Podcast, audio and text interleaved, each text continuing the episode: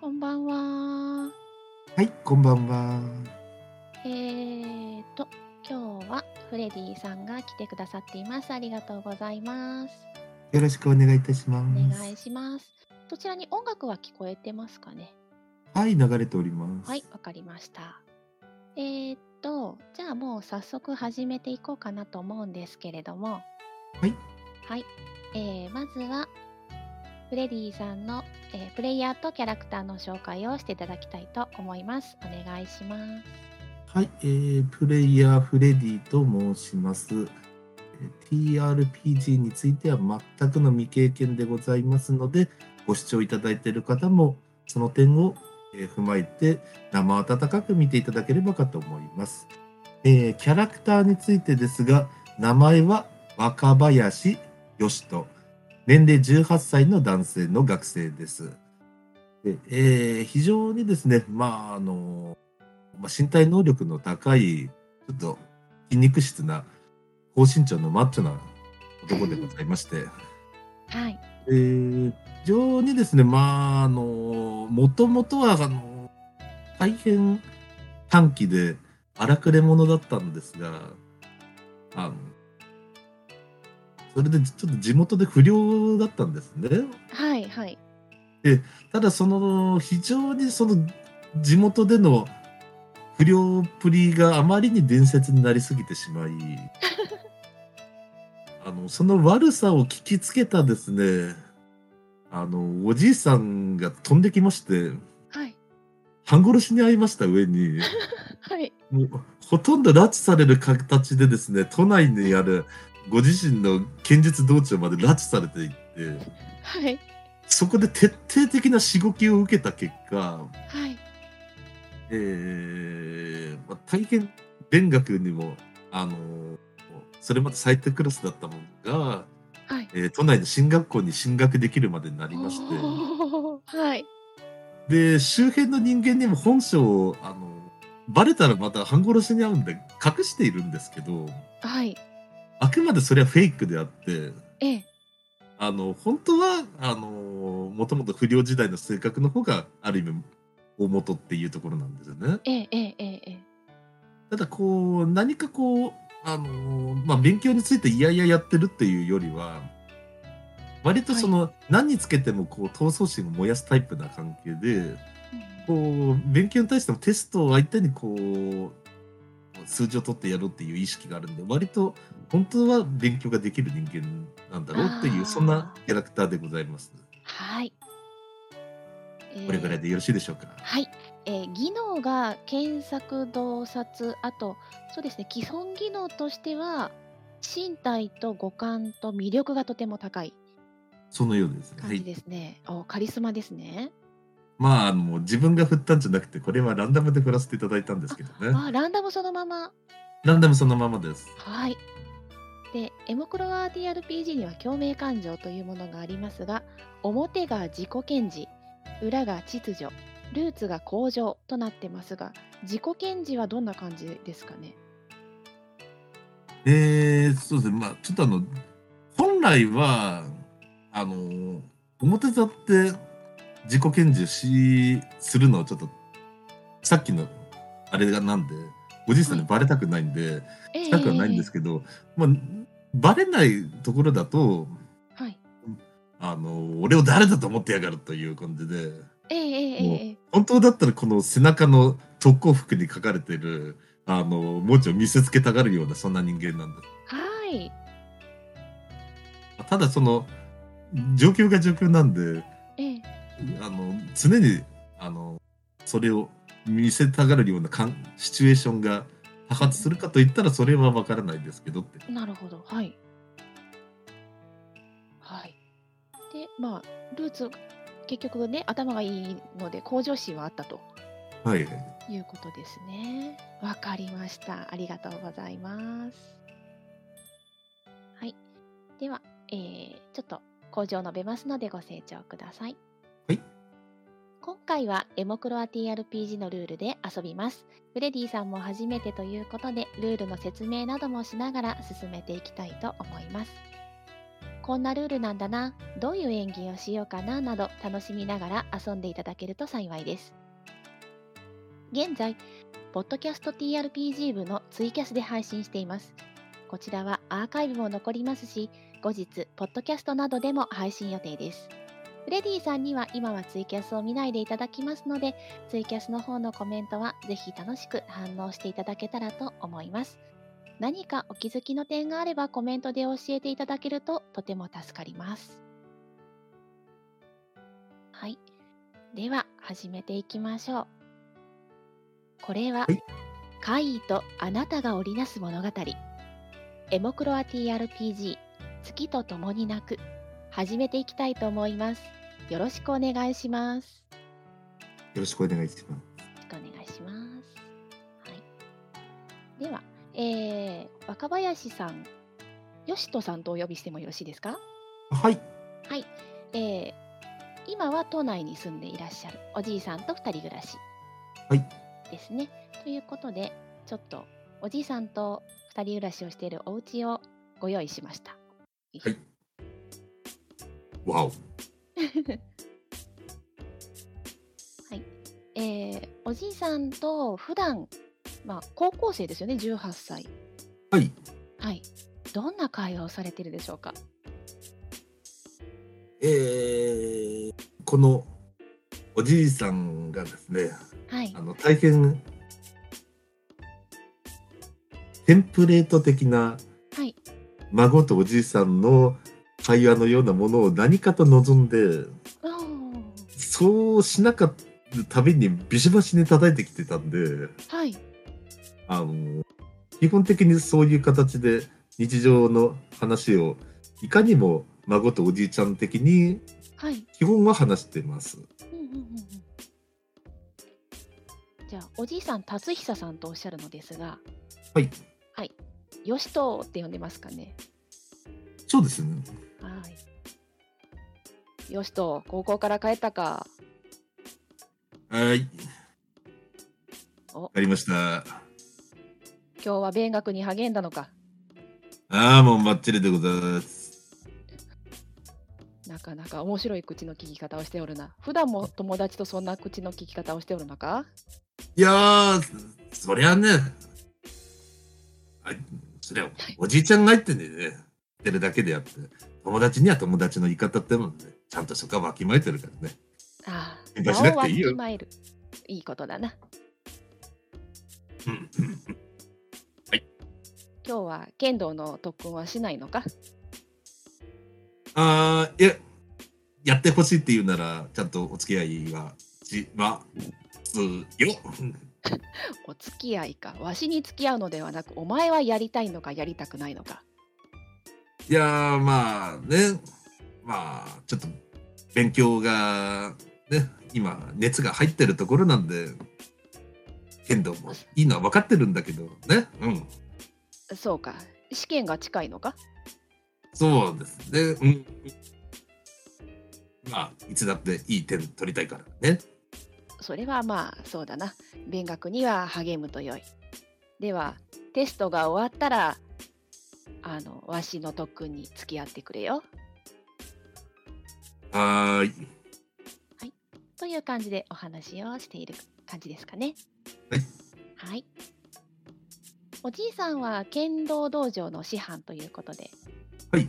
はい。ただ、ちょっと謎が多くて、それ以上はよくわからないという感じでお願いします。はい。では、えー、そんな会話をした翌日の朝です。よしとさんが起きましたが、家の中に人の気配がありません。うん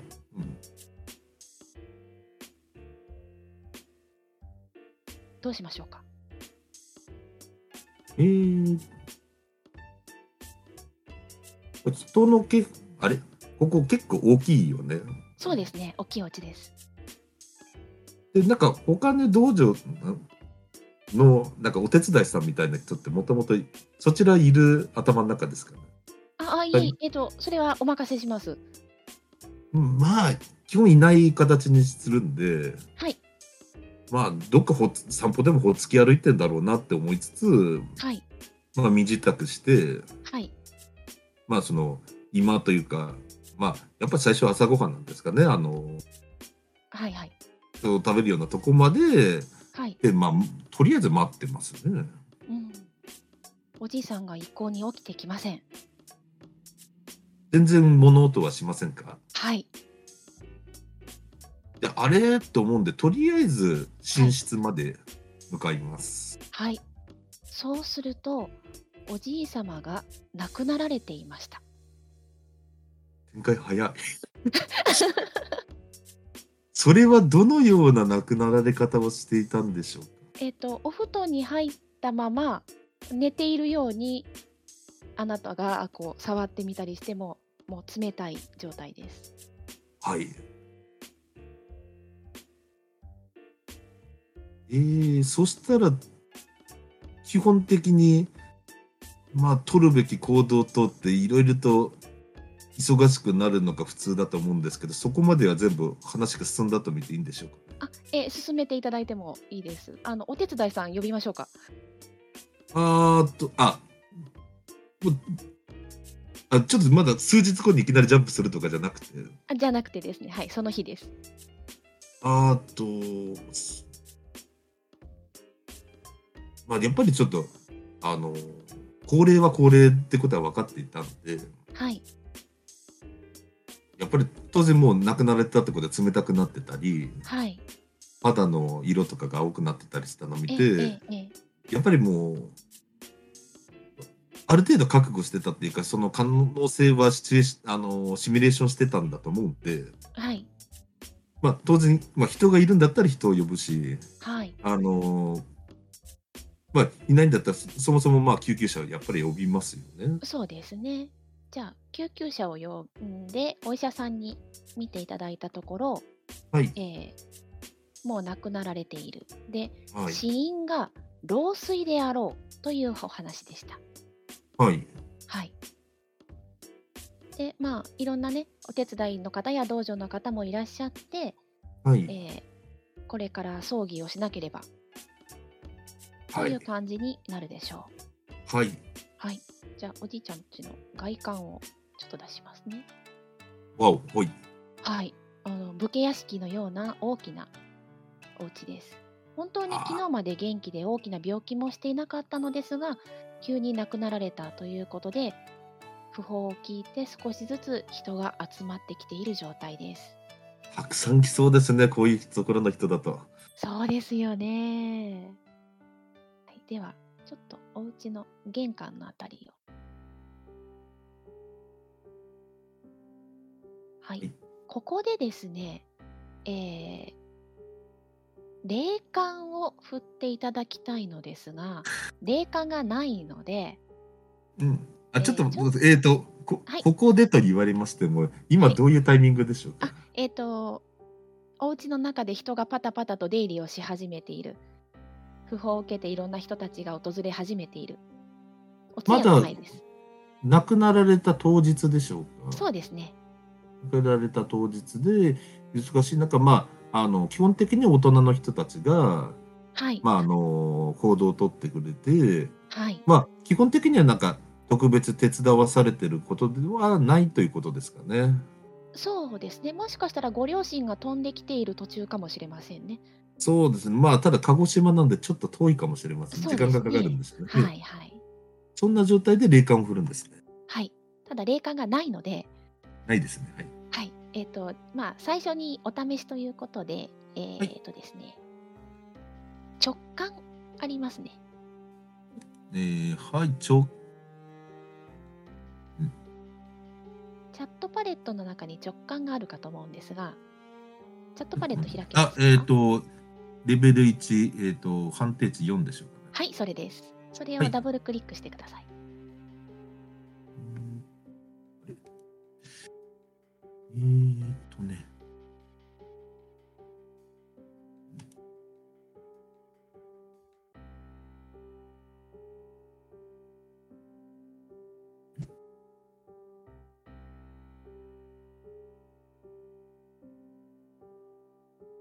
出ないですかね。パレットですよね。はいうん。チャットパレットが白くなってませんかなってないですね。ああ、時々あるんですよね。えっとね、一回リロードすると治ることがあります。わかりました、ちょっと。えっ、と、今リロードしても今のところ活性し治てらなないいですね。えっと、では、えっと、若林さんの絵のところを右クリックして、一回しまう、はい。でしまっていただいて、ああ、今度すると上の、はい、活キ性しましャたラねク。ターをもう一回出してみてください。キャラクターマをイ出キャすラ。クター一覧から出します。うんマイキャラクターだ。はい。よいしょ。から出えすー。盤え面に盤面にすぐ。はい。そうすると使えるますかね。ああ、わかりました。えっ、と、これで直感ですね。はい。ダブルクリック。はい。はい。はい倍失敗。倍です。ということは、特に何も考えず、感じず、ちょっとバタバタと忙しい状態かもしれません。はい。で、えー夕方ぐらいにはご両親もね、鹿児島の方から飛んできて、ドタバタと葬儀の準備が始まります。はい。はい。で、葬儀も、まあ、翌日とか翌日、翌々日ぐらいになりますかね。とりあえず一通り終わりましたと。そうですね。で、はいまあ、えっ、と、葬儀の最中にお焼香などで棺桶に近づくことがあるかなと思います。はい。はい。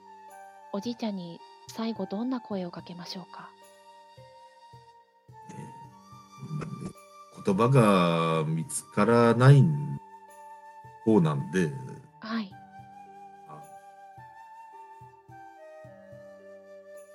やっぱり一方ではお世話になったっていう気持ちと、やええ。っぱりもう一方では散々こう、しばき倒したことをやっぱり反感で思ってるんで、あだからこう、うまくいい、どっちの言葉が自分にとって正しいのかが、まだちょっと、この時点だと分かんなくて、ーええ。ちょっと言葉が出ない感じなんですね。うんうんうんうんうんなるほど。複雑な心境ですよね。はい。はい。では、ここで共鳴判定を行います。ここで。共鳴はい判定、強度2、上昇1。共鳴感情は不安、情念です。えー共鳴感情に合致していないので、そのまま振っていただきたいです。一番上の共鳴感情というのをダブルクリックしてください。はい。あ、あごめんなさい。そうだった。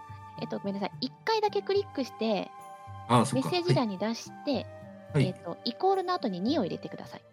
い、2ですね。はい。あれあ、えっとですね。多分空白が入ってしまっているかと思います。ああ、はい。ごめんなさい。すいません。あ、行きました。ダブル。わお、とってもあの複雑な感情が渦巻いていて、はいあの本当に漠然とした不安に包まれています。はい。そしておじいさんの声で、どうか何事も起きないでくれと聞こえた気がしました。はい。表明感情が一致上がります。こはのい声については何も反応はしませんか、うーん、でも、なんとなく聞こえた気がしたってことですよね。はい。こう、やっぱり、うんとは思うんですけど、はい。やっぱり何のことかわからないんで、ええやっぱりまあちょっとあのあれこう自分が頭の中で急になんかメッセージでも作ってしまったんだろうかっていう可能性も考えてはい。うんと思いつつもまあ少なくとも聞いたその時は特別うんうんうんねなるほど。はい。では、葬儀が終わったその日の夕方です。はい。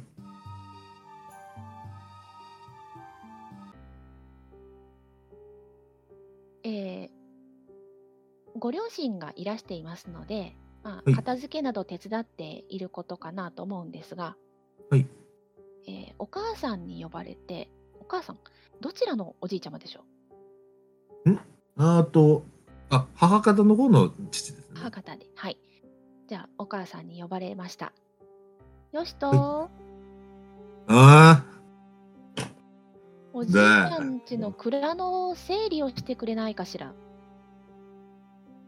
くらあの、でけえやつそうあなたの方がよくわかるんじゃないここにしばらくいたんだからいや、ちょっと、蔵には閉じ込められたことはあるけどさ、いや、別に、ね、あれも触るなって散々怒られたからな。まあ、やれって言ったらやるけど、え、何、今からいそう今からや、暗いよだって、暗い、明かりないじゃない。あーでもまあ明るいうちだけでいいからああ、うん、分かった。だ、誰か手伝ってくれる人いるいやあのお父さんもお母さんもこっちのお家の方片付けてるからあなた蔵お願いしていいうん、分かったけど、まあ、なんかあったらすぐ呼ぶよ。あわかったわかった何かあったら呼んでちょうだいはい。はいと言ってあなたは蔵の方に向かいますちょっと嫌な感じですねはい。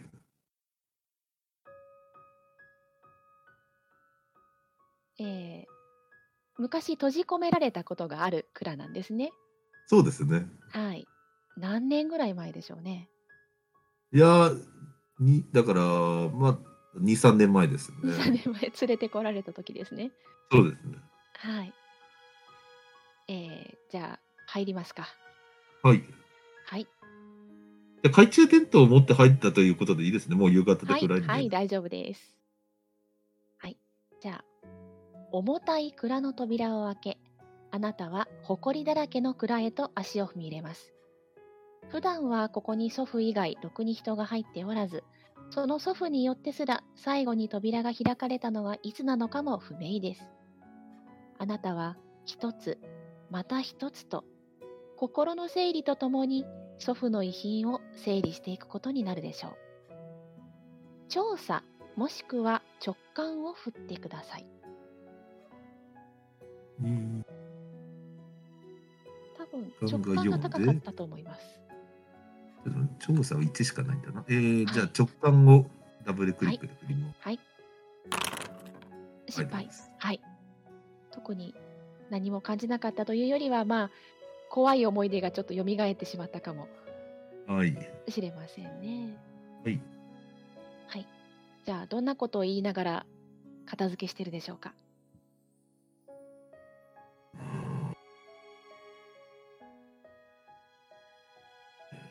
あ、何独り言をって独り言でも何でもまあ心の声でもうーん。うん。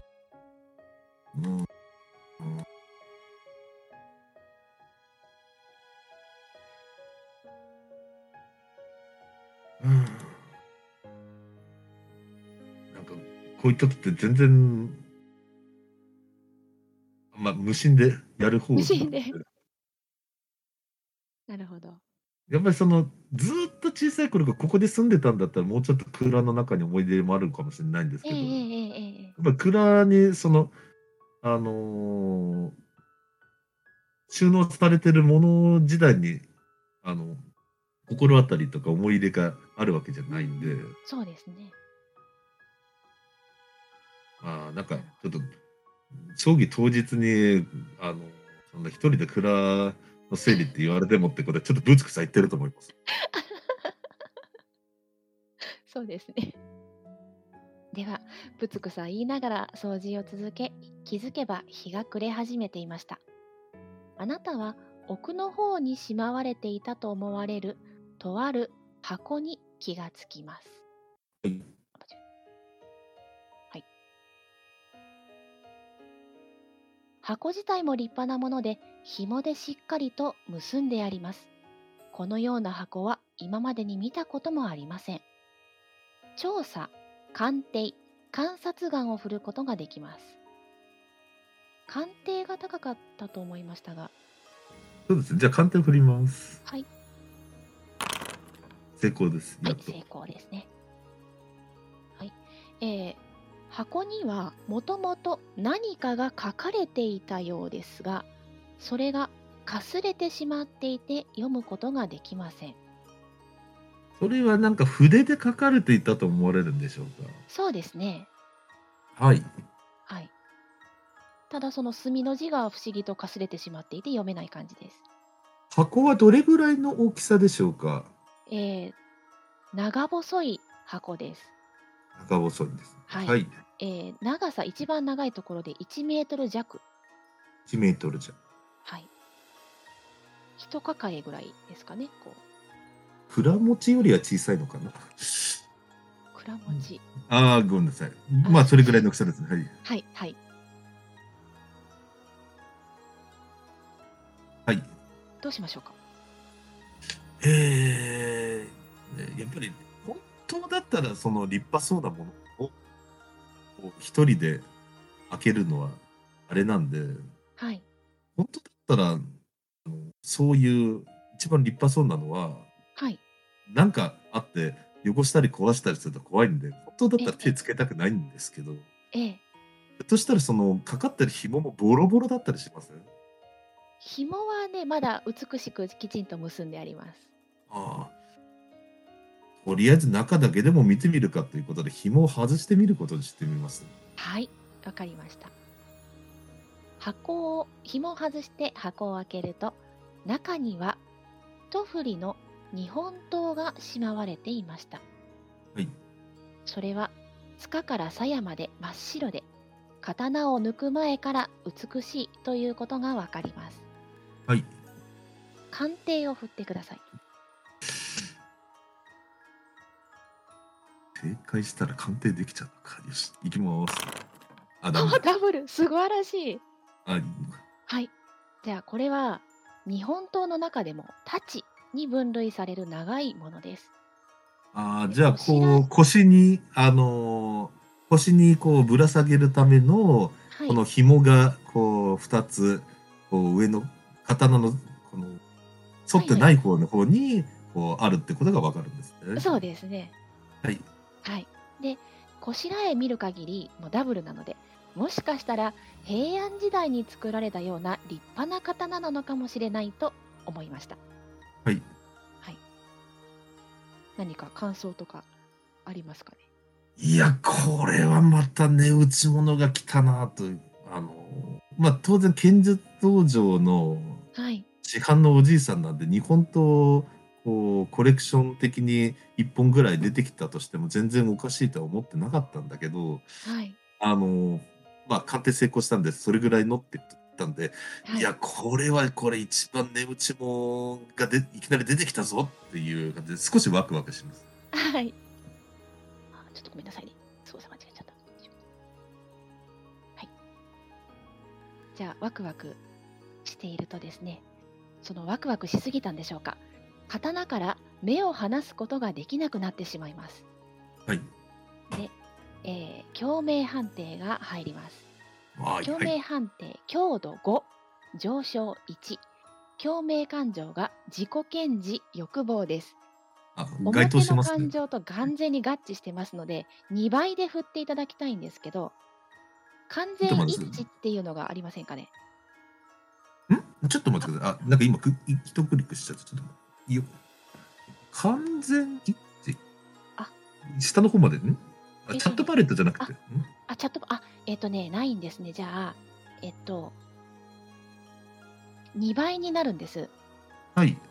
ので、共鳴の前に、共鳴の前。はい、共鳴っていうあの、鍵括弧ありますよね。はい。あの、ありまちすょりね。はんいって、尖ってる括弧のとこ。はい。の一番最初のところに2かけるって打ってふあと5を入れて振ってほイコールの後に5を入れて振ってほしいんですがちょっと待ってね。かはいちょっと複雑ですがすいません失敗しても大丈夫なんでね、後ろが5。はいあ、いや、じゃそうあ、後がイイコールなく、ちイコールの後が5ですできるかょっとこれでいきます。ああえーそうですねえっとかけるがえっとはないんだっけ、米印みたいなちょっと待ってくださいね。えーっと、はいごめんなさいねうんあダメかえっ、ー、とじゃあいえっと共鳴をはい一回消して、で、はい4って打ち込んではい。振ってください。イコールで5ですね。はい。はい。ダブル。また。あ、よかった。ダブルで済みましたね。で、共鳴感情が1上昇します。はい。はい。そうすると、あなたの頭の中に、我よ、手に取れ、という声が響き、あなたの意志と関係なく、刀を手に取ってしまいそうになっています。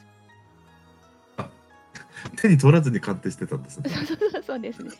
はい。だってしまいそうになる。しまいそうです。どうしましょう。はい意思と関係ないんでしょう。はいはい。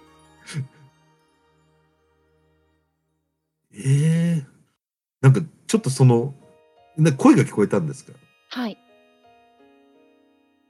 なんかちょっとビクッとやって、一旦こう、身を下げます。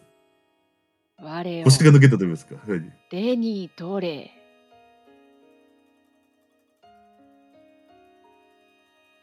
繰り返し声が聞こえ ます。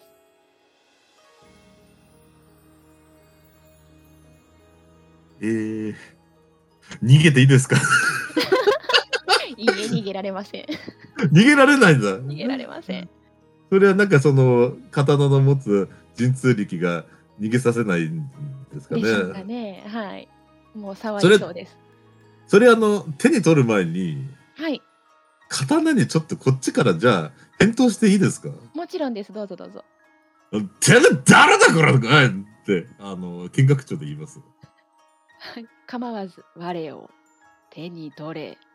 と繰り返し聞こえます。これ手に取らないと何も進まないよ多分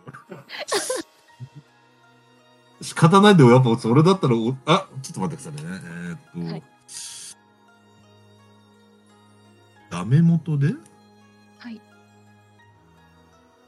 えー、っと待ってえー、っとね何かやりたいことが。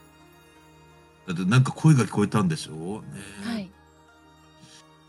なんか直感みたいなのふることでなんか感感じられるんですかね。そうですね。振ってもいいですよ。じゃあちょっと直感振ります。はい。ダメだかな。 どうしようもないんでじゃあその刀に結局触れることにしなします、はい、ははいい、そうすると触れた瞬間先ほどと同じ声が響いてきました「達久久方ぶりではないかよくもまあ我を長いことしまい込んでくれよって」んお主達久ではないな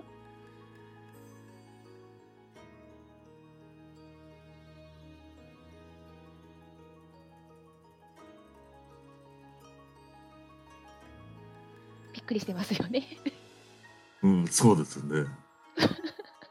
こうなんかあのーバットが話しかけてくれるシリーズの画像を見てるような顔にしてま すよね。見ました見ました花顔ですかねそうですね。あんな顔しながら話聞いてますよ。はいはい。お主誰だあ孫だよ。あ孫。達久の孫か。うん。おーおー、ずいぶんと柄の悪い孫が生まれてきたものだの。あのジェジェの孫だぞ、そりゃこんなもんでもなるだろうな。はははは。なかなか面白いやつではないか。ね、こっちは、お前は誰だよ、これ。えわしか。我が、我の中、人が我に与えた名は月光。ああ、月の光ではなく月に紅と書く。どうやら血を浴びて赤く染まった我の様を見てそう名付けたようだ。人間風情にしてはなかなか洒落ているゆえ、その名を我も受け入れておる。うーん。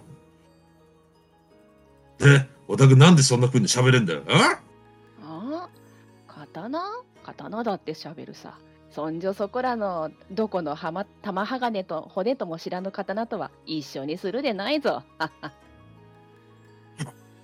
いやなんだ変わった刀もいるもんだな、おい。うんところで達久の気配がないが奴はどこだ文句の一つでも言ってやらねば気が済まぬ。ありえけどよ、ついくたばったばっかりだよ。あくたばった。だってもうじじいだぞ。起きたら死んでたんだよ。そ、そうか。達久は死んだのか。人間というのは、すぐに死ぬな。なんだよ、じいさんの知り合いだったのか、おめえ。そうだ。我は達久に振るわれておった刀だ。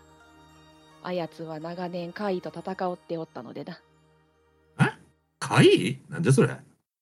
おお主、達久の孫であるにもかかわらず、そんなことすら知らんのか。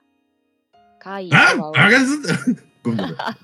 怪異とは、お主ら人間からすれば超常の存在だ。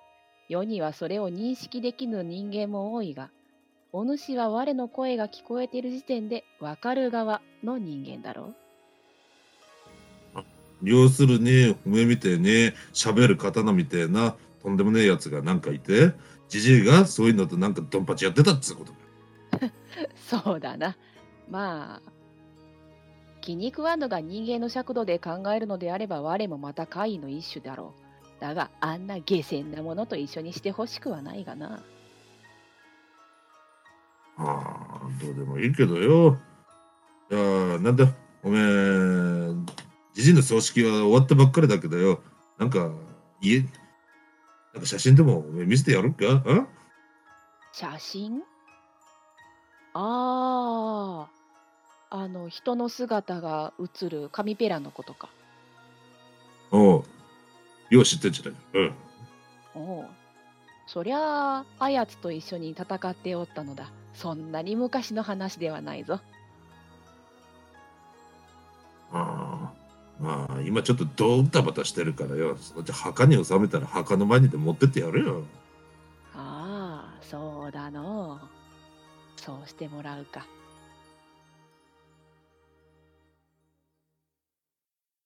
ところでお主、うおん、主がここへやってきたのは我を引き継ぐためか気づく俺はおめえのことなんか知らないよな。そうか。まあ見たところ、達久に比べると随分ひ弱そうだが、まあ見どころがないわけでもなさそうだ。怪異とも戦っていけるだろう。俺がああ、そうだ。あその会っつうのは何県何市何町にいるんだよ。あ怪異というものはどこにでもいるぞ。あうんまあ、い確かにここに一匹いるみたいだけど、いや、それまで流暢に喋っていた月光が急に黙り込みました。はい。いかん。長年しまい込まれていたせいか、我の勘もだいぶ鈍っておる。こんなに近づかれるまで気がつかなんだとは。近く、もしくは聞き耳を振ってください。えーっと、聞き耳が6、聞き耳が高かったと思いました。近くは5ですね。はい、聞き耳聞きます。はい。成功で成す。功です。そうすると、えー家の母屋の方から、キャーという悲鳴が聞こえてきました。声の主は家族であるということがわかります。はい。するとえー月光が言います。いいか、死にたくなければ我を抜け。あ見学長でもう一回聞き直しますけど、抜けってどういうことだよ我を抜くのだ。早く。しぶしぶ抜刀します。はい。はい。その時、ドンという何かがぶつかってきたような音とともに、蔵の扉が揺れました。はい。ドン、ドンと何度かぶつかる音がした後、蔵の扉は壊れ、それが姿を見せました。そこにいたのは怪物としか形容できない何かです。頭部らしきものが腕とも爪ともつかぬものが生えています。えーそしてその手が血に濡れていることがあなたには見て取れました。共鳴判定を行います。共鳴判定、強度3、上昇1。共鳴感情は本能、欲望です。ひらめで触れますので、イコールの後に3を入れて振ってください。よいしょ。失敗です。特に、えー怖くなかったのかもしれませんね。はい。はい。すると、月光が大きく笑います。まあ、雑魚も雑魚だが、初陣のお主にはちょうどよい。さあ、解体時の時間だ。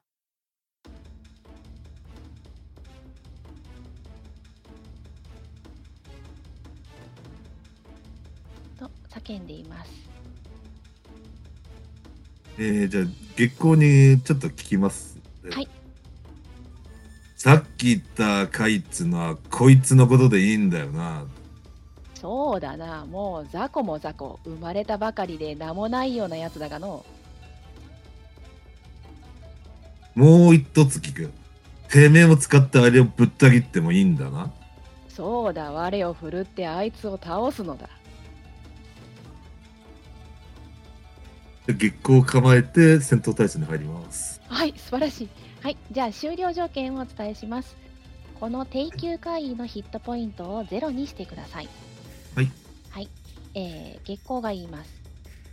我がお主に憑依して、我の力の一部を貸してやろう。受け入れるも受け入れぬもお主次第だが。まあ、生き残りたくば、我の力を受け入れよう。ということで、ええっとですね、月光が憑依をしてきます。ーえーと、もう、有無を言わさずですか。えっとですね、そうですね、1回目はもう有無を言わさず、行くぞっていう感じで行ってしまいます。わかりました。えー、ちょっと待ってくださいね。さあ成功です。憑依が成功しました。えー、ので、あなたに、えっ、と、月光の技が使えるようになります。チはャいットパレットに今からちょっと入力しますので、はいお待ちください。はい。えっ、と、はい。じゃあ、チャットパレットの2番目に、お奥義月光が入っています。はい。はい。これを振るって戦うことができます。はい。はい、では、えーイニシアチブ順なので、吉田さんの番です。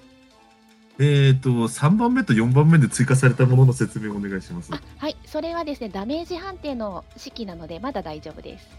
はい。はい。えー、雑魚なんで別に奥義を使わなくてもいいだろうという判断をしてもいいでしょうか。はい、じゃあ、何で戦い、どうやって戦いましょうか。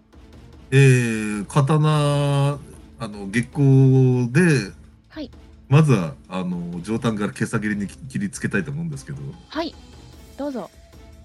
うすればいいんですかえー、っとですね、そうですね、そうなると、武術、刀はないですよね、確かね。えー、はい武術は持ってません。えーはと、い、対相手ですけど、ストレングスとかは、はんあの、何か関係あるんでしょうかそうですね、えっとですね、あ、アクロバットがありますね。アクロバットをここで使うんですね。はい、これを振ります。はい、ダメだ。あ失敗はい何をやっておる我の技を使わぬかと下校が起こっていますはいじゃあ会員の番ですはいダブルうわダブルで成功してしまいましたので 2D3 ですダメージ22があなたのあなたに入ります月光がさらに提案をしてきます。我をより深く憑依させよ。その方が威力のある技が使えるが。こればかりはお主の同意が必要だ。我を憑依させよ。えー、割とこう、あの、跳ねっ返りなんで、うはい。るさい、黙って見てろって言って、はいえっ、と、もう一回アクロバットで攻撃で振っていいですかはい、どうぞ。はい、いきます。ダブル。はい。えっ、と、じゃあ、2D4 って入力して、えーゆるダメージを出してください。えメッセージ欄あに2 2D4 って入力してください。はい。 3回に3点のダメージが入ります。 はい。ではい。あちなみに今元気です私の画面に回の HP が表示されてないんですけど、本当は表示されるんでしょうかいえ、それはデフォルトです。ああ、もうわかりました。はい。えっ、と、私の画面には出ていますが、えっと、残りポイントはいくつでしたっけさあ、ああ、そっか。HP わかんないんだ。はい。そうです。はい。はい。えー月光プリプリしてます。我を憑依させるのだ。まあ、一旦が一点のターンですね。あ、えっ、と、今、あ、そうか。相手が、そうですね。失礼しました。相手。ああ。 今日は、ダイスが振るっていらっしゃる。あ、5! 大変大変。5のダメージが入ります。いやだいぶさす痛いですうんさすがに危機感を感じたんで、はい。跳ね返ってても仕方ねえんだということで、はい。えーその深い方じゃない方の、あのー形で、えっ、と、ははいい、オギの方を使います。はい、じゃあ、えっ、と、ま、最初に月月光のターンなんですけど、憑依はさせないということですね。あ、その深い方っていうのは一旦なしで、なしで。はい、じゃあ月光はそのまま黙って引っ込んでいます。じゃあ奥義月光の方を振ります。失敗なんてこった。はい、でも、えっ、と、今日のうち、あ、そうか、これは上がらない。はい、スカーって感じですね。はい何をしておると月光が怒っています。ああ、おおめえの言われた通り使ってやっただろうが。 ってお前の技だろ。ってあ、ファンブルはい、 えー、定休会もちょっとびその声にびっくりしたのか、スカッとしています。はい。彼を深く今日憑依させるのだ。えー、一旦憑依した後にもう一回奥義月光いきます。はい。あ、成功。えー、1成功なので、はい。えー、3番目のダメージ。憑依、いあえっ、と、陣と一体1の方のダメージで、一番最初に1を入れて振ってください。うんえっ、と、D3 の前に1を入れて振ってください。まずワンクリックするってことですかこれ。そうですね。 E3 の前に1。はいはい、一番最初に1を入力してください。はい。三、三しか入らなかった。はい。わかりました。あでもだいぶ痛かなり痛そうにはしていますね。はい。はい、じゃあ会の番です。あ、失敗。かなり痛くなってきたのか、向こうも攻撃が通りません。結構プリプリしてます。憑依はどうしましょうか。えー、つかずもう一回奥義月光できます。はい。調子いいじゃねえかって感じで。じはい。ゃあ、いきます。おートリプルすごい素晴らしいじゃあ先ほどの、はいえー、と人と一体1の式を出して一番最初に3を入れて振ってください、はい素晴らしい13はいじゃあ、えー、会議が吹っ飛んでいきましたあ跡形もなく退治できましたあ。はい。ふうと月光がため息をついています。ああ、まあなんとかなったが、あれが怪異だ。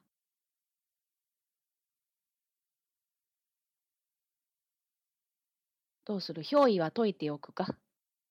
ああ、とっとと解いてくれや。さっきの、なんか悲鳴が聞こえたから、早く行かなきゃいけないんだよ。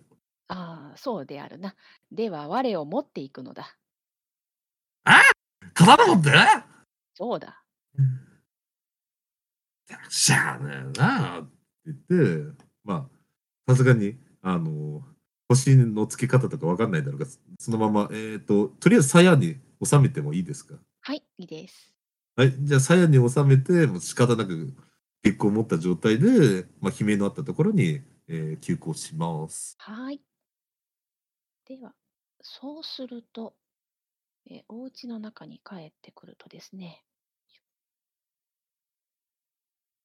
えー家族は先ほどの怪異に襲われ、怪我を負っているようです。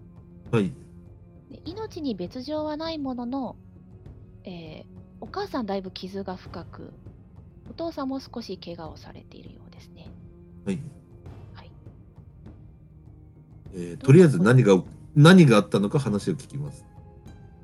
ああ、よしと、あなたは無事だったのおお、なんとかだ。何か変なものが来て襲われてしまったの。変なもの。あー僕らにはあれが見えたのか。ええ。と言いながら、あなたが手にしている刀を見てお母さんはハッとしたような顔をします。しかし、何かを察したような表情で何も言いませんでした。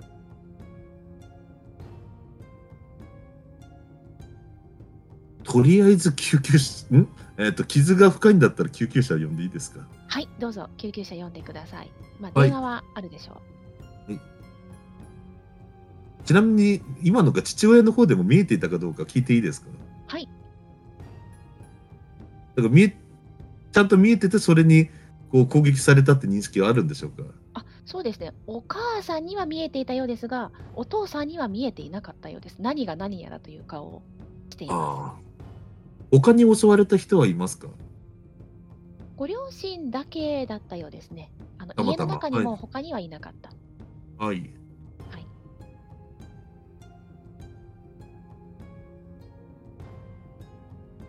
じゃあ救急車を待ってる間に何か会話とかされますかえっ、と、一旦蔵に、あの、ここで安静しててって両親に言った後に、はい月光を持って、一旦蔵の方まで、あの、まあ、少なくともちょっと離れたとこまで、えーはい行って、はいじゃあこれに行きますね、はい。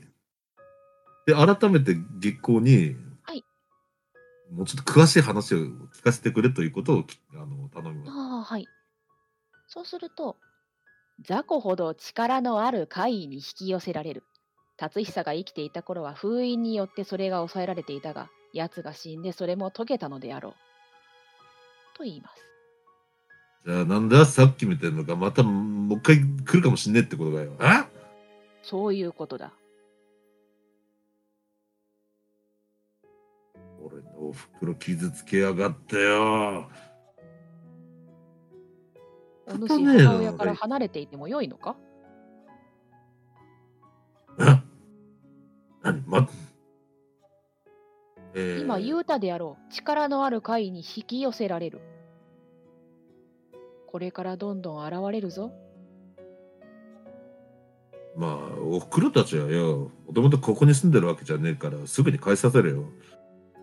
それよりも、この道場を、俺が守っていかなきゃいけねそうだのすると道場の者が襲われる可能性もあるえな。うんまあ、そん時は、また今回みたいにぶった切ってやればいいってわけだな。あそうだなはっはじゃあ我を話すでないぞかうん、たくよ、ジェジェが死んだと思ったら、まためんどくせえやつが来やがったよ。あと、毒づきます。なかなか息のいいやつだのお家の方へ戻りますかそうですね。はい。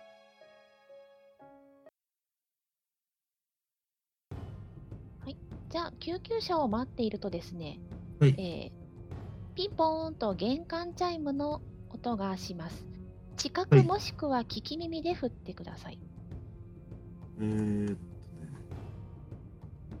えーっと、君の方が高かったですね。はい。いきます。ダメだ。はい。パイです。はいえこっちに来ないな。はい。えー、9で失敗していますので、えー、あ、来た。玄関チャイムの音がしたと気がつきます。お母さんが玄関に出ようとしています。えー、もう、傷が深いんだから、とにかく動くなって言わせます。はい。じゃあどうしましょう。玄関には。えー、ちょ月光をこう肩の、えー体の後ろにはい回した状態で、はい。えっととりあえずそのこちら側のインターインターホン当然室内にありますよねあの、そうこでっちすね側の。はいはい。あの、まあ、とりあえず「はい」ってあのインターホンで出ます。えーするとですね、そこに立っているのは一人の少女です。あ カメラ付きはいはい。はい、わかり少女。はい。え少っ、と女、何か、えっ、と、どん、あ、ごめんなさい、どんな少女でしょうか。はい、えー制服姿の高校らし高校生らしき少女です。奇妙な点はその少女が腰に刀を履いていることです。えっ、と、なんだろう、洞察か何かで触れるんでしょうかね、何か。何か、はいはい、どうぞどうぞ。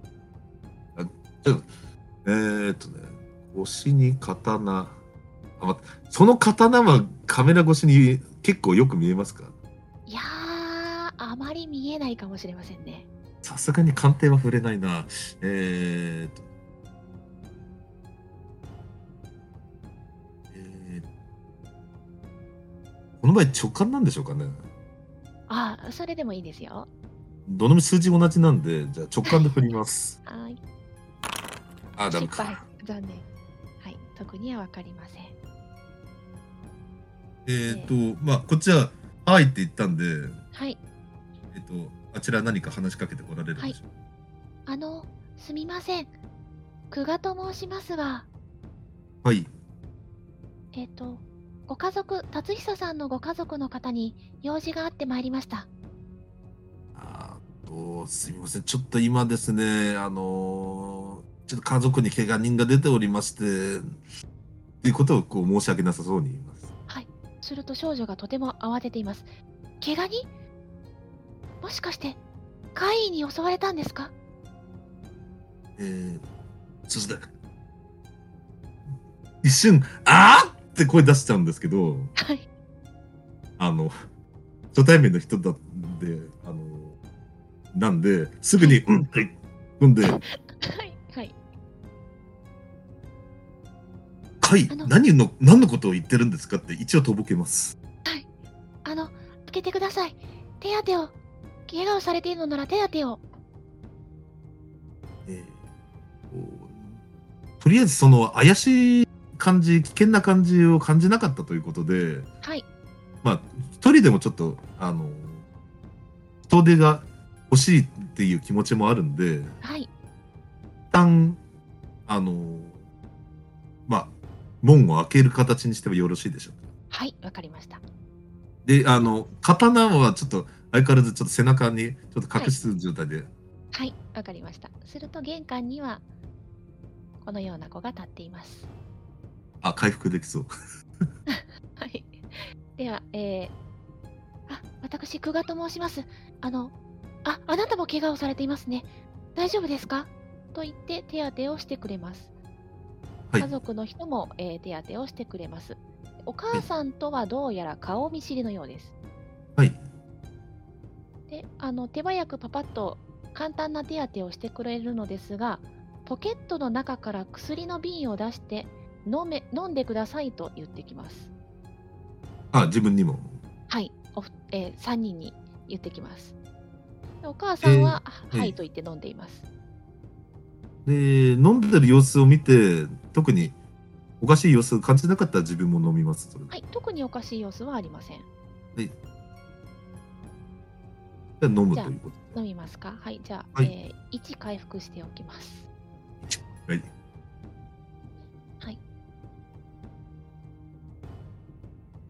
あの、怪異に襲われたんですかでこれは自分に言ってるんですよねそうですね。えっ、とあのすもしちょっとその話についてちょっとこっちの方でっていうことではい、あのまあちょっとその家族から離れたところまでちょっと呼びあはの、い、はい。まじすゃあ、ついてきます。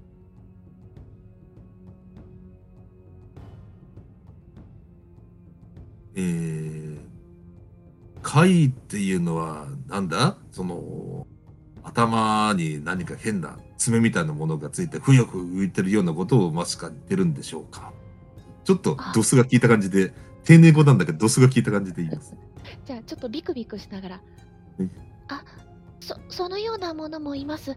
怪異はいろいろな姿をしています。一定のものではありませんが、人間にとって悪意をの、悪意のあるものです。人を傷つけたり殺してしまったりすることも。まさかあなたのその腰に入ってるのも喋ったりするんでしょうかね喋るえ言いながらあの背中に回していた月光をこう見せつけるようにバンってこう前に出します。でもうこう月光むしろ月光に対して「おいおめえなんか喋りたいことあったら喋ってみろ」って感じに言わんばかりに前に出します。はい。そうすると少女がとても驚いています。月光いえ、私の刀は喋りません。月光様が特別です。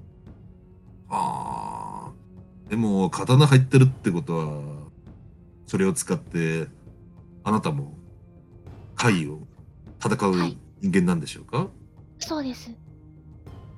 と話しているところへ救急車がやってきます。はい。はい。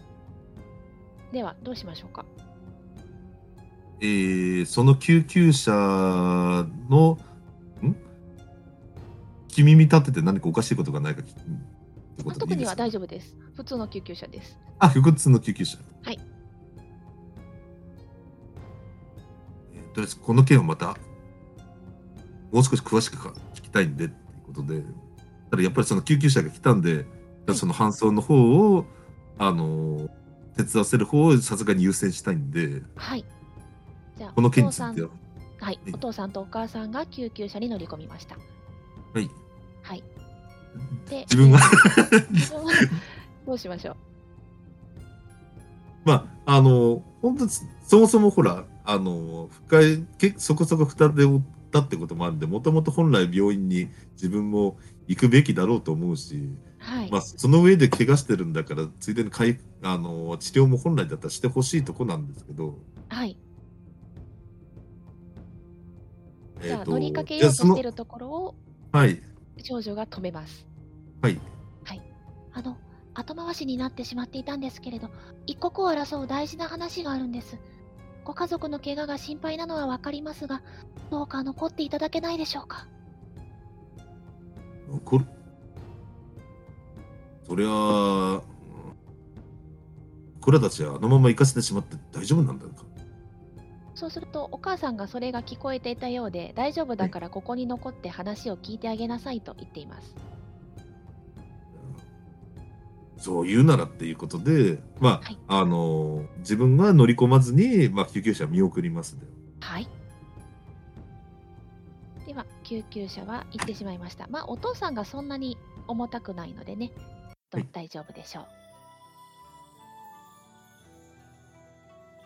名乗るのが遅れました。私は久我一華と言います。実は私は達久さんの遺品であるとある物品を回収しに来たんです。今回、あなたやご家族が襲われた件とも関係があるかと思います。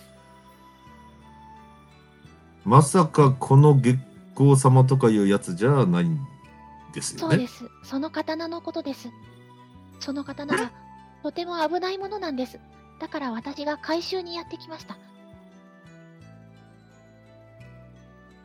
とこの方はこの方は言ってるけどどうよと月光に聞きますそうすると、月光がふんと言っています。無造無造がいるところに連れて行かれてぶしつけに触られるぐらいぐらいならば、お主の元にいる方がマシというものよ。我は断固拒否させていただく。そしたら 「こいつじじいに本当に出やがる」ってあのついあの本性出たみたいな喋り方で笑ってしまいます。はい。そうすると彼女が、あの、きちんと証拠もあるんです。と言って、一通の文章を取り出しました。はいそれには確かにおじいさんの字で、死後は所有している刀、月光の回収を任せると書いてあります。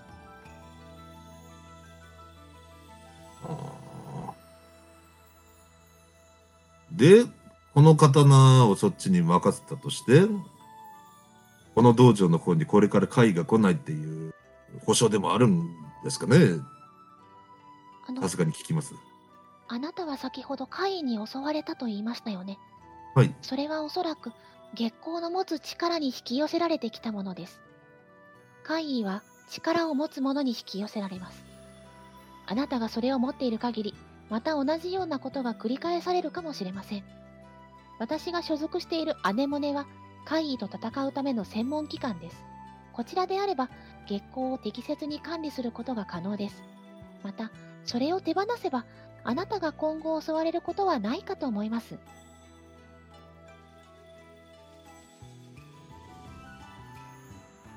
ち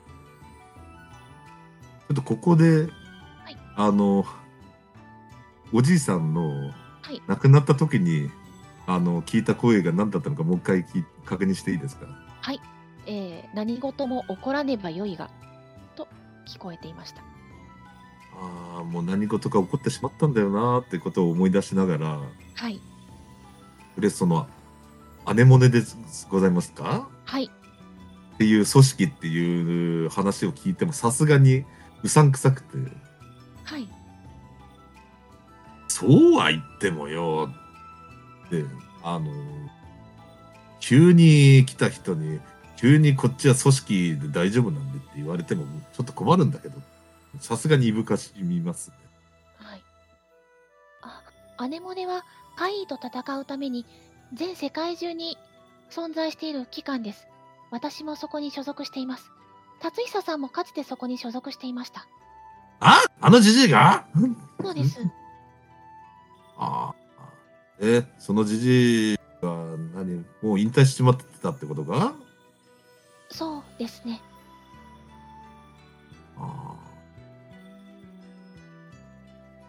ーそのそしたらその月光とともに自分自身が、はいそのアネモネという組織の方にちょっとあのどういう機関なのか自分もそこに見学させてくれとちょっとお願いすることにしていいですか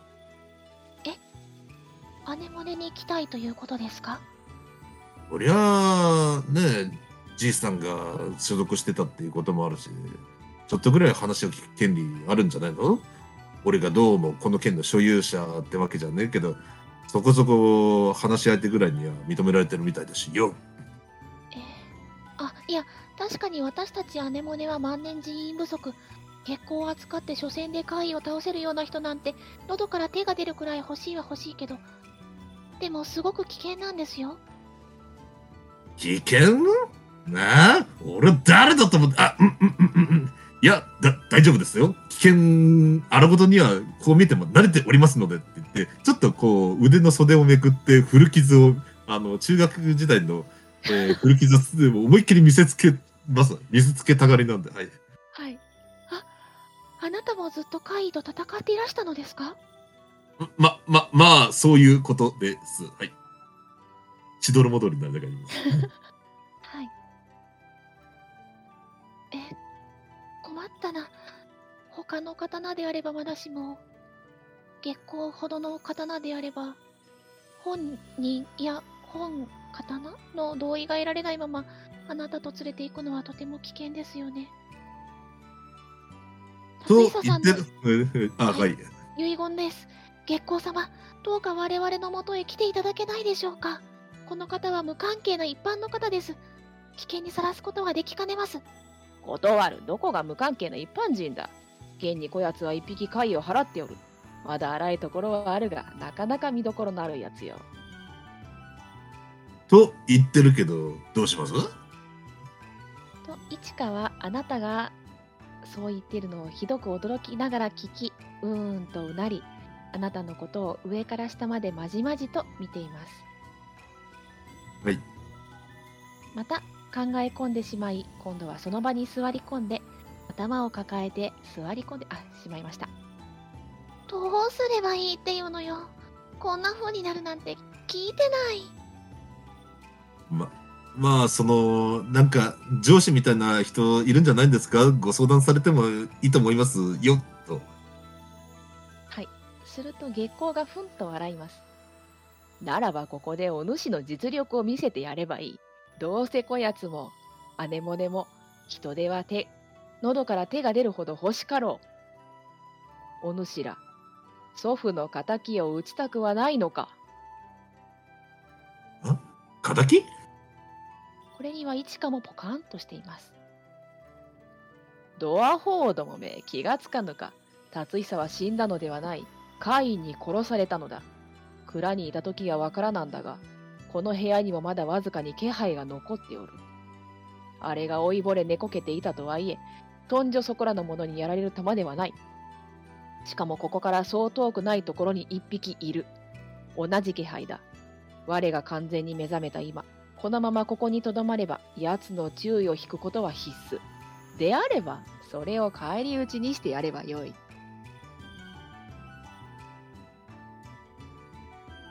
えー、それに対してそちら様の方はあ、びっくりしていますね。待ってください。そんな危ないことはさせられません。大使でしたら私がやります。これ式のこと、対応できなければ、姉もねの直れです。私があなたをお守りします。しかし、彼女の手はわずかに震えているようです。えーちょっとその子にはかわいそうなんですけど、はいえー月光に聞きます「おいそいつ今どこにいるかわかるか?そうだのう。山奥で身を潜めておるような感じではあるな。」こっちから向かっていくよりはあっちに来てもらった方が早いのかなあそうだのう。奴らが動くのはだいたい真夜中。待っていれば、まあ来るであろう。と言ってますけどっていうことでこうちらっと向こうの顔を見ますけどあの、私もここで、あなたを守らせてもらってもよいですかえーももう暗くなっていますけどおお嬢さんいよろしいのですかってものすごいしどろもどろになる中に一応聞きますはい。私だって、経験はそんなにたくさんはありませんけれども、戦闘を行うための訓練は幼い頃から積んでいます。達久さんにちゃんと教えてもらっています。私も一緒に戦わせてください。えーちかなりこうあのー顔はあまりそちらに見せないようにしながら、はいじゃじゃあよろしくお願いしますめちゃくちゃしどろもどろに言います はい。よろしくお願いします。と言います。では、夜が更けるのをあなたと一花が待つことになります。なんかその間にこの HP さらに回復してもらえるようなことは難しいんですよねああ、そうですね。じゃあ、まあ、時間も長く経つことですし、もう一本薬をもらって、じゃあ2回復します。ありがとうございますはーい。じゃあ、待っている間に、えー、いちかがちょっと不安なのか、話しかけてきます。はいえっと、少しだけお話ししてもいいですかあははい達久さんって、あなたにとってどんなおじいさんでしたかいや、もう、そらくそで、うんうんうん、いや、た、大変尊敬できる素晴らしい方でしたよ。あそうですね。私の知っている達久さんもとても尊敬できる人でした。でも、とても厳しくて、私はいつも怒られてばかりで、小さい頃なんか怖い怖いって泣いていたくらいです。ああ、あのじいさん、ずいぶん長いことそちらにも所属していたんですね。そうですね。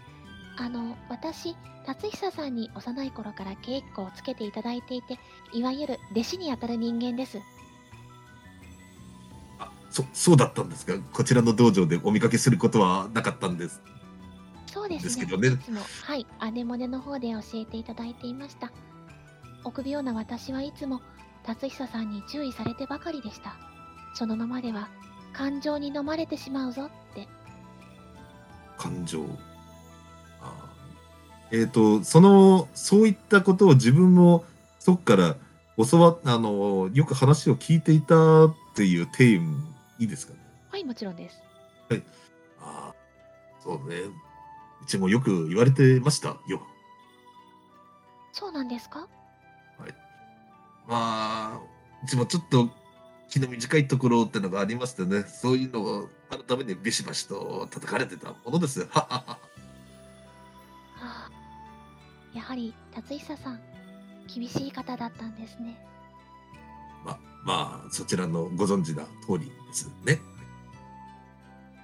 こんなことを言うとあなたを不安にさせてしまうかもしれませんが私怖くてたまらないんです怪異と戦う時はいつも早く無事に帰りたくて仕方ないでも辰久さんが教えてくれたんです怪異に脅かされない安全で平和な世界を怪異のことを知らない人々のためにも私たちが守らなきゃいけないっていうこと私たちはもう知っている側の人間だから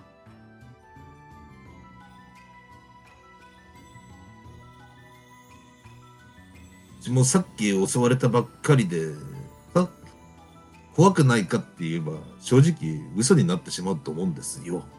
でも、ね、やっぱりやっつけることができたしまあこの月光もいることだしこんな半人前の自分が言うのもなんなんですけど自分もついているんで少なくても今日のところはそんなに覚えなくてもいいんじゃないでしょうかね。そうですね辰久さんはあなたに決してこの世界のことを伝えようとはしませんでした巻き込みたくはないとそれはあなたに平穏な世界で生きていてほしかったからだと思いますあー平穏ね確かに平穏じゃない暮らしをずーっと自分がしてきたのは確かだしそこを無理やり連れてこられたもことがあってそういうのもあの祖父の気持ちだったんでしょうけどまあ乗りかかった船ってややつですよ。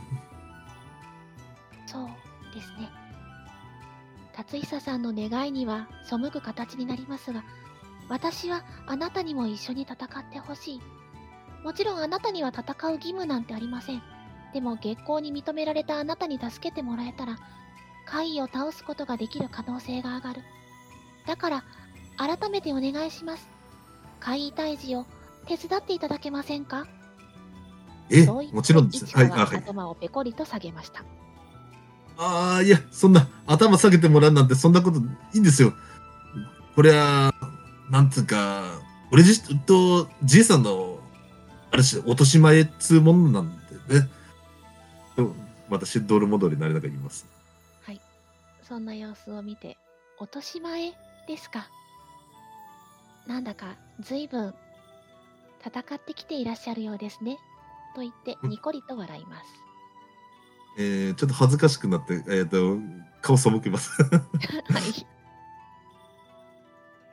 では、そんな会話をしているうちに夜が更けてきました。はいえー、いちかが提案をしてきます。はいえー、2人で起きていてもあの疲れがたまる一方なので交代で眠ることにしませんかと言ってきます はい。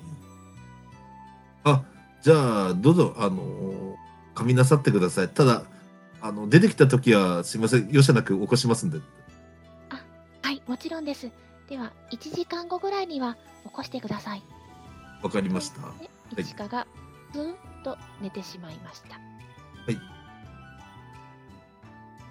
どうしましょう月光と何か話をしますかえっ、と、今のところ、その気配は感じないですかはい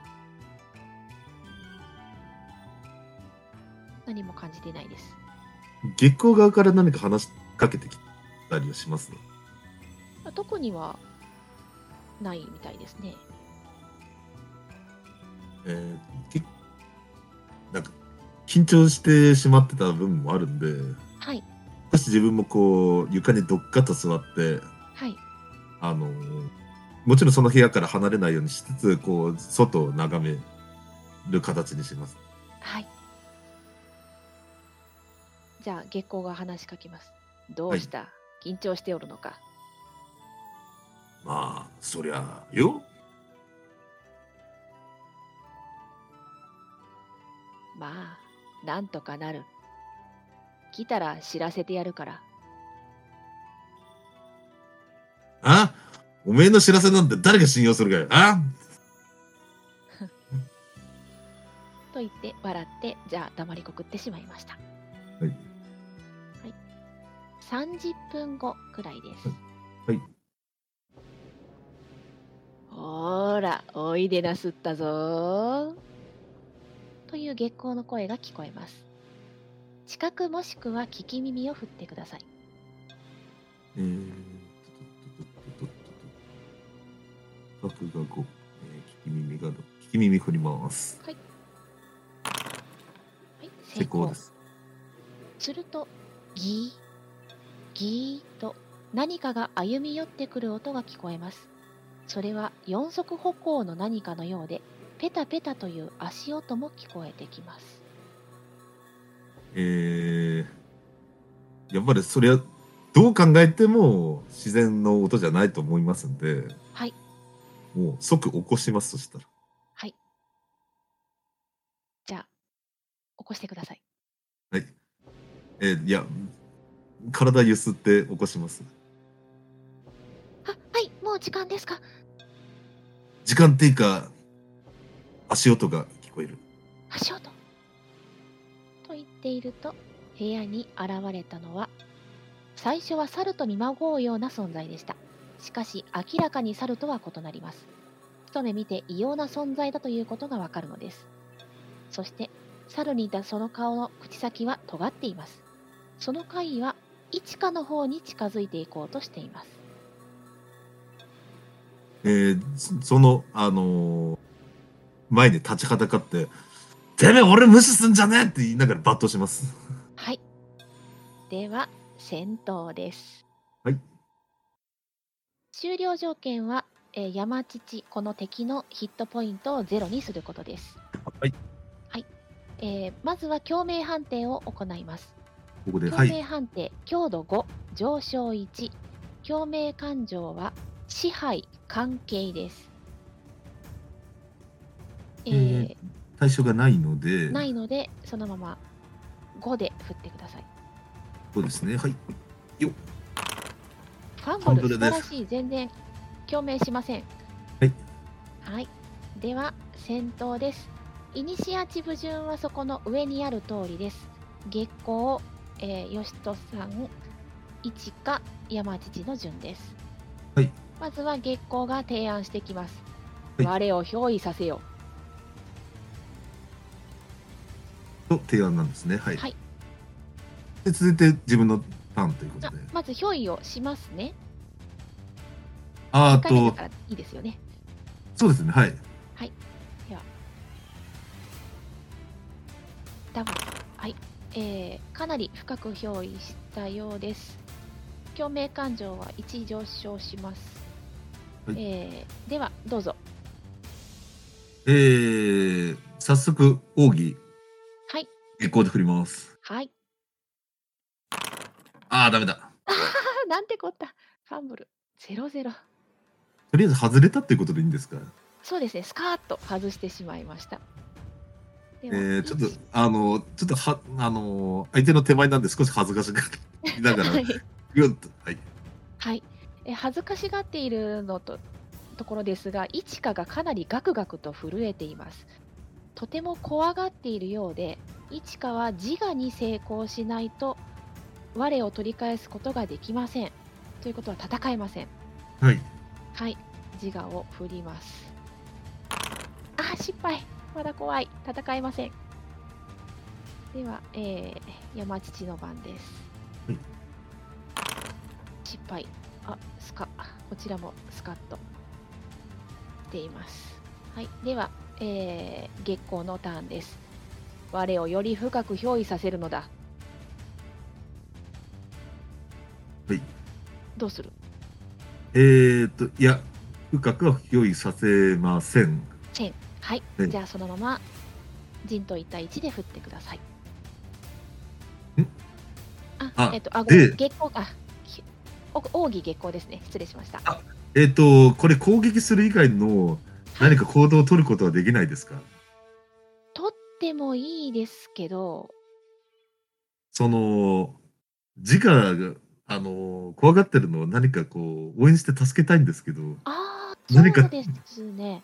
ええーっと、ま、相手だと、精神鑑定と か、なんか、あの、魅了で振ったりできません医療ですか。じゃあこれそういう、これそういうのじゃないの そういうステータスじゃなくて、じゃあです自ね分がついてるからだ、あの、俺がついてるっていうことで、あの、あ、あの、あれちょっとマッスルアピールをすることで、あ、じゃあ、あの素晴らしいロールでお願いします。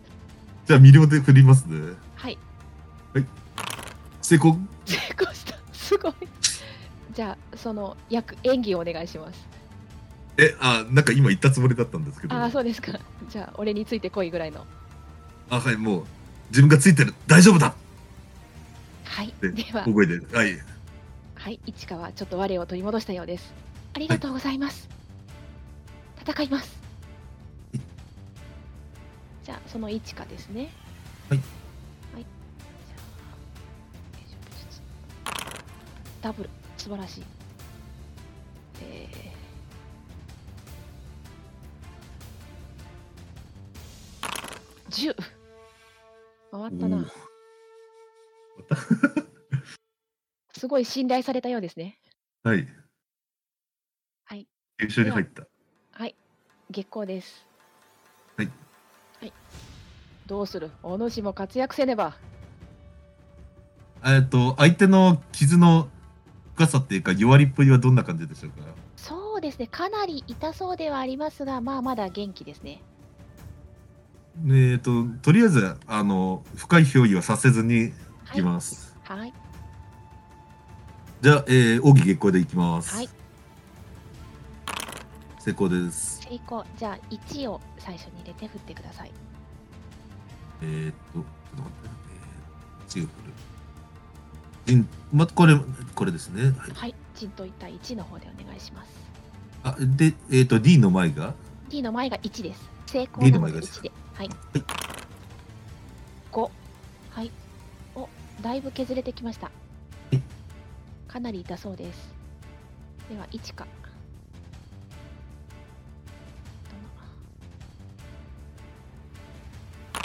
成功。2。あ、今度はちょっとスカッとなりましたね。でも、かなり削れています。はいもうちょっとって感じですね。では、月光がさらに提案します。我を深く憑依させるのだ。おめえ同じことばっかり言ってるな、おい、別にいいってってことで、あの、また、あの、反発して、あ憑依させない形です。はい。いや、えあ、あれあの、敵のターン。敵のターンですね。失礼しました。えーはい。あ、ファンブルしてる。またミスでっていうことで。はい。かなり怪我が痛そうですね。ミスです。はいでもう早速、奥義月光で振ります。はい、どうぞ。ああ、ダメだ。あー、ファンブル。7はいっぱい出てるんですけどね。まあ、あの、これは、相手の方がこう、こう、窮鼠の猫を噛む的な形でギリギリで解決したという気持ちでお願いし ます。はい、逃げています。よいしょ成功。今度は一花が頑張ってるぞ、今日は。今まで、あ、失敗。よいしょ今まで一回も活躍してないんですけど、この子。あら、そうだったんだ。あと一歩という感じです。はい。もうかなり痛がってのだ打ち回ってる状態です。はい。はい。月光はもう提案しかしませんが。あ、えっと、敵のターンあ、。敵あ、そうか、敵ですね。失礼しました。敵のターンを忘れてしまう。ひょダブル。ダブルということは、えー、っとですね。共鳴が1上がります。わお、はい。はい。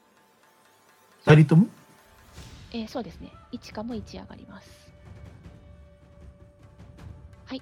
では月光が憑依させろとうるさく言ってきますあ、共鳴を上げるだけで、はいなそんかうですダメージはないんですね。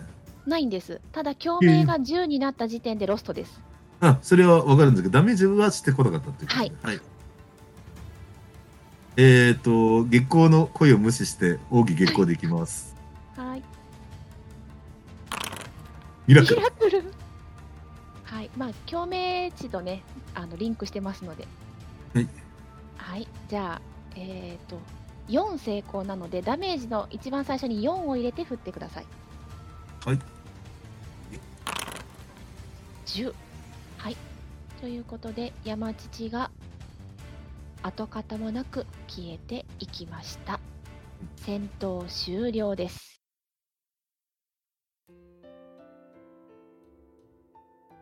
えっ、と、いきなりちょっとこっちからいいですか。はい。えー、月光に、はい。おい、じじいの敵って今ので間違いねえのかと聞きます。そうだ、やつだな、あの気配は。あかれあ、こんな、ごめんなあ、さどういぞ。、いいですよ、どうぞどうぞ。ああ、こんなのにやられるなんて、ほんとじじいも能力したもんだなって、こう、毒づきます。え、いちかは腰を抜かしてその場にペタリと座り込んで、やすごい、すごいですとあなたに熱い眼差しを向けてきます。いいや、ちょっと攻撃何度も外してしまいましたし、市川さんのその剣撃、すごく相手に聞いていたんで、いやー、さすが、じいさんのお弟子さんだなと感心しました。あれは山父ですね。眠っている人間の寝息を吸い取る怪異です。その吸い取られている姿を誰かに見られれば寿命が延び、誰にも見られなければ翌日に死んでしまう。そういう存在なんです。はあ、なんか俺たちもちょっと座れましたけど、大丈夫でしょうかね。寝息を吸い取る怪異ですから、寝ていなかったので大丈夫だったのでしょう。ああ、それは良かったです。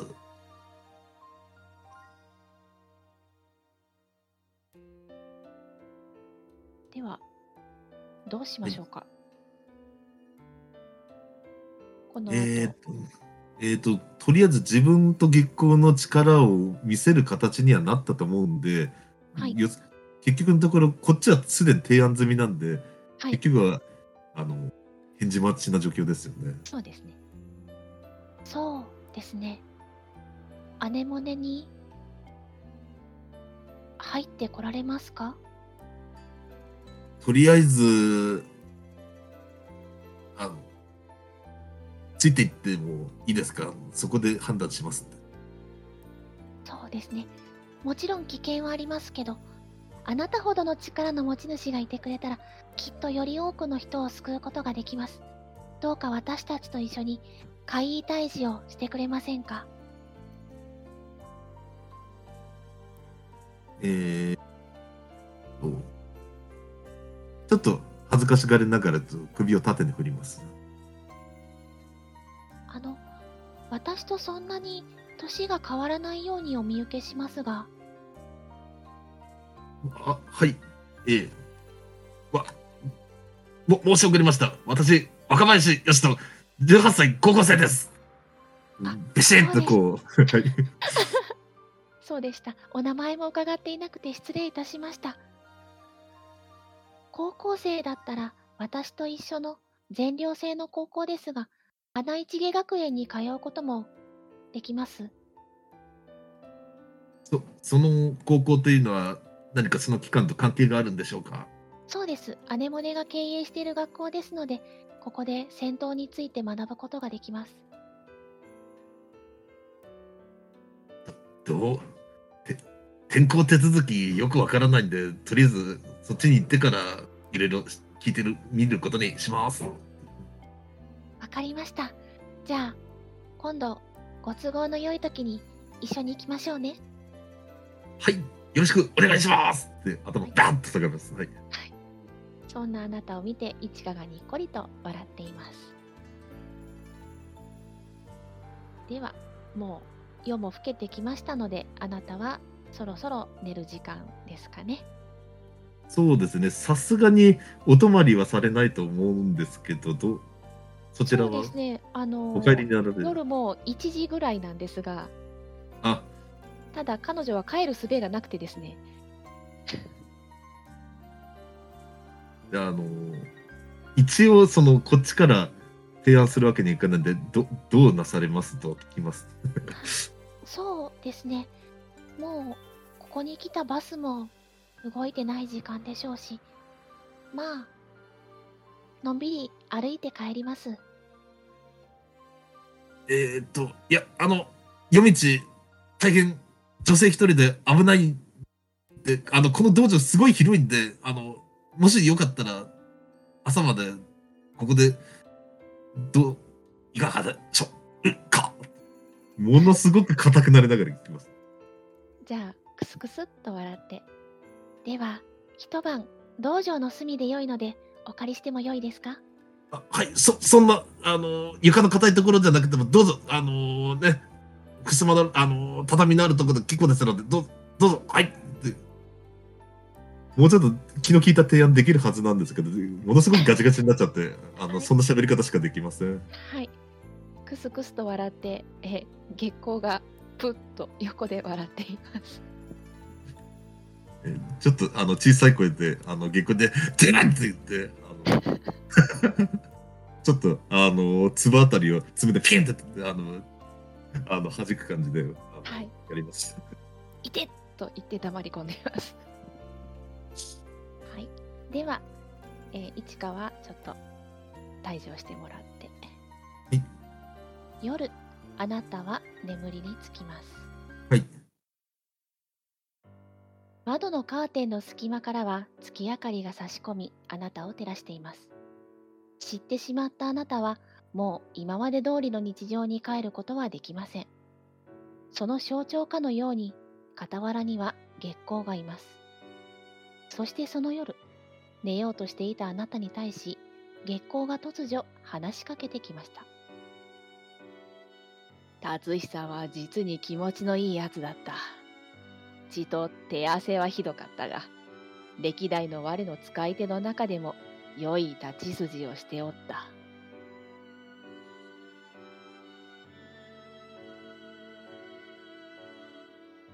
そのままどうぞ。はい。あいいんですかええ、あの、それで話を聞いてやってるっていうような体で、あの、ああ、はい、話聞いてます。じゃああなたに問いかけてきます。はい。そういえばお主、祖父が死んで泣いたかあ、あおめえには関係ねえだろ。あまあ、確かに我には関係がないがな。泣くことができるうちにたくさん泣いておけ。刀は泣けぬからな。ここで無様に泣いたとて、他に聞いているものなぞ、我以外誰もおらぬ。そうは言われてもよ。泣けって言われて泣けるような器用な人間じゃねえんだよ、俺はよ。そうか。達久も不器用なやつであった。お主もそうなのだな。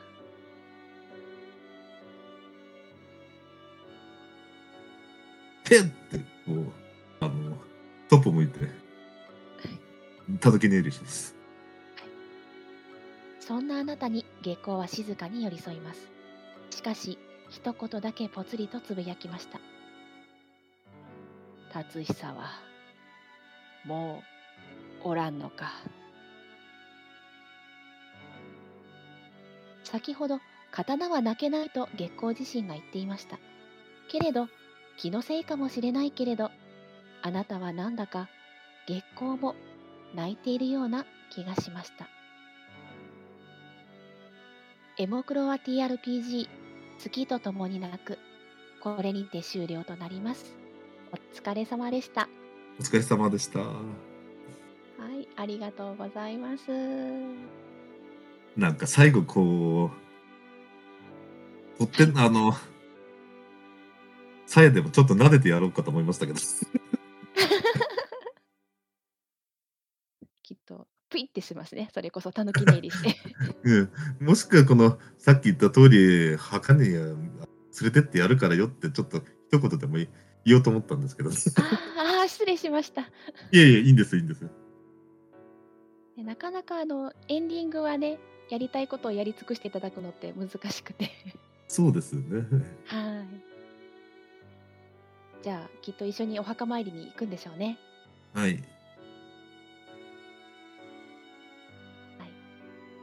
じゃあ初めてということでしたがいかがですかいやーなんかあのそっちの話遮っちゃったりとかあいえいえのそれは気にし会合なのいでテすンポあとこういろいろこっち側から提案してこれやってみていいですかっていうのがことごとく失敗しちゃって 大体いやいやあの純朴青年がとってもよく出ていて素敵だなと思いましたああ。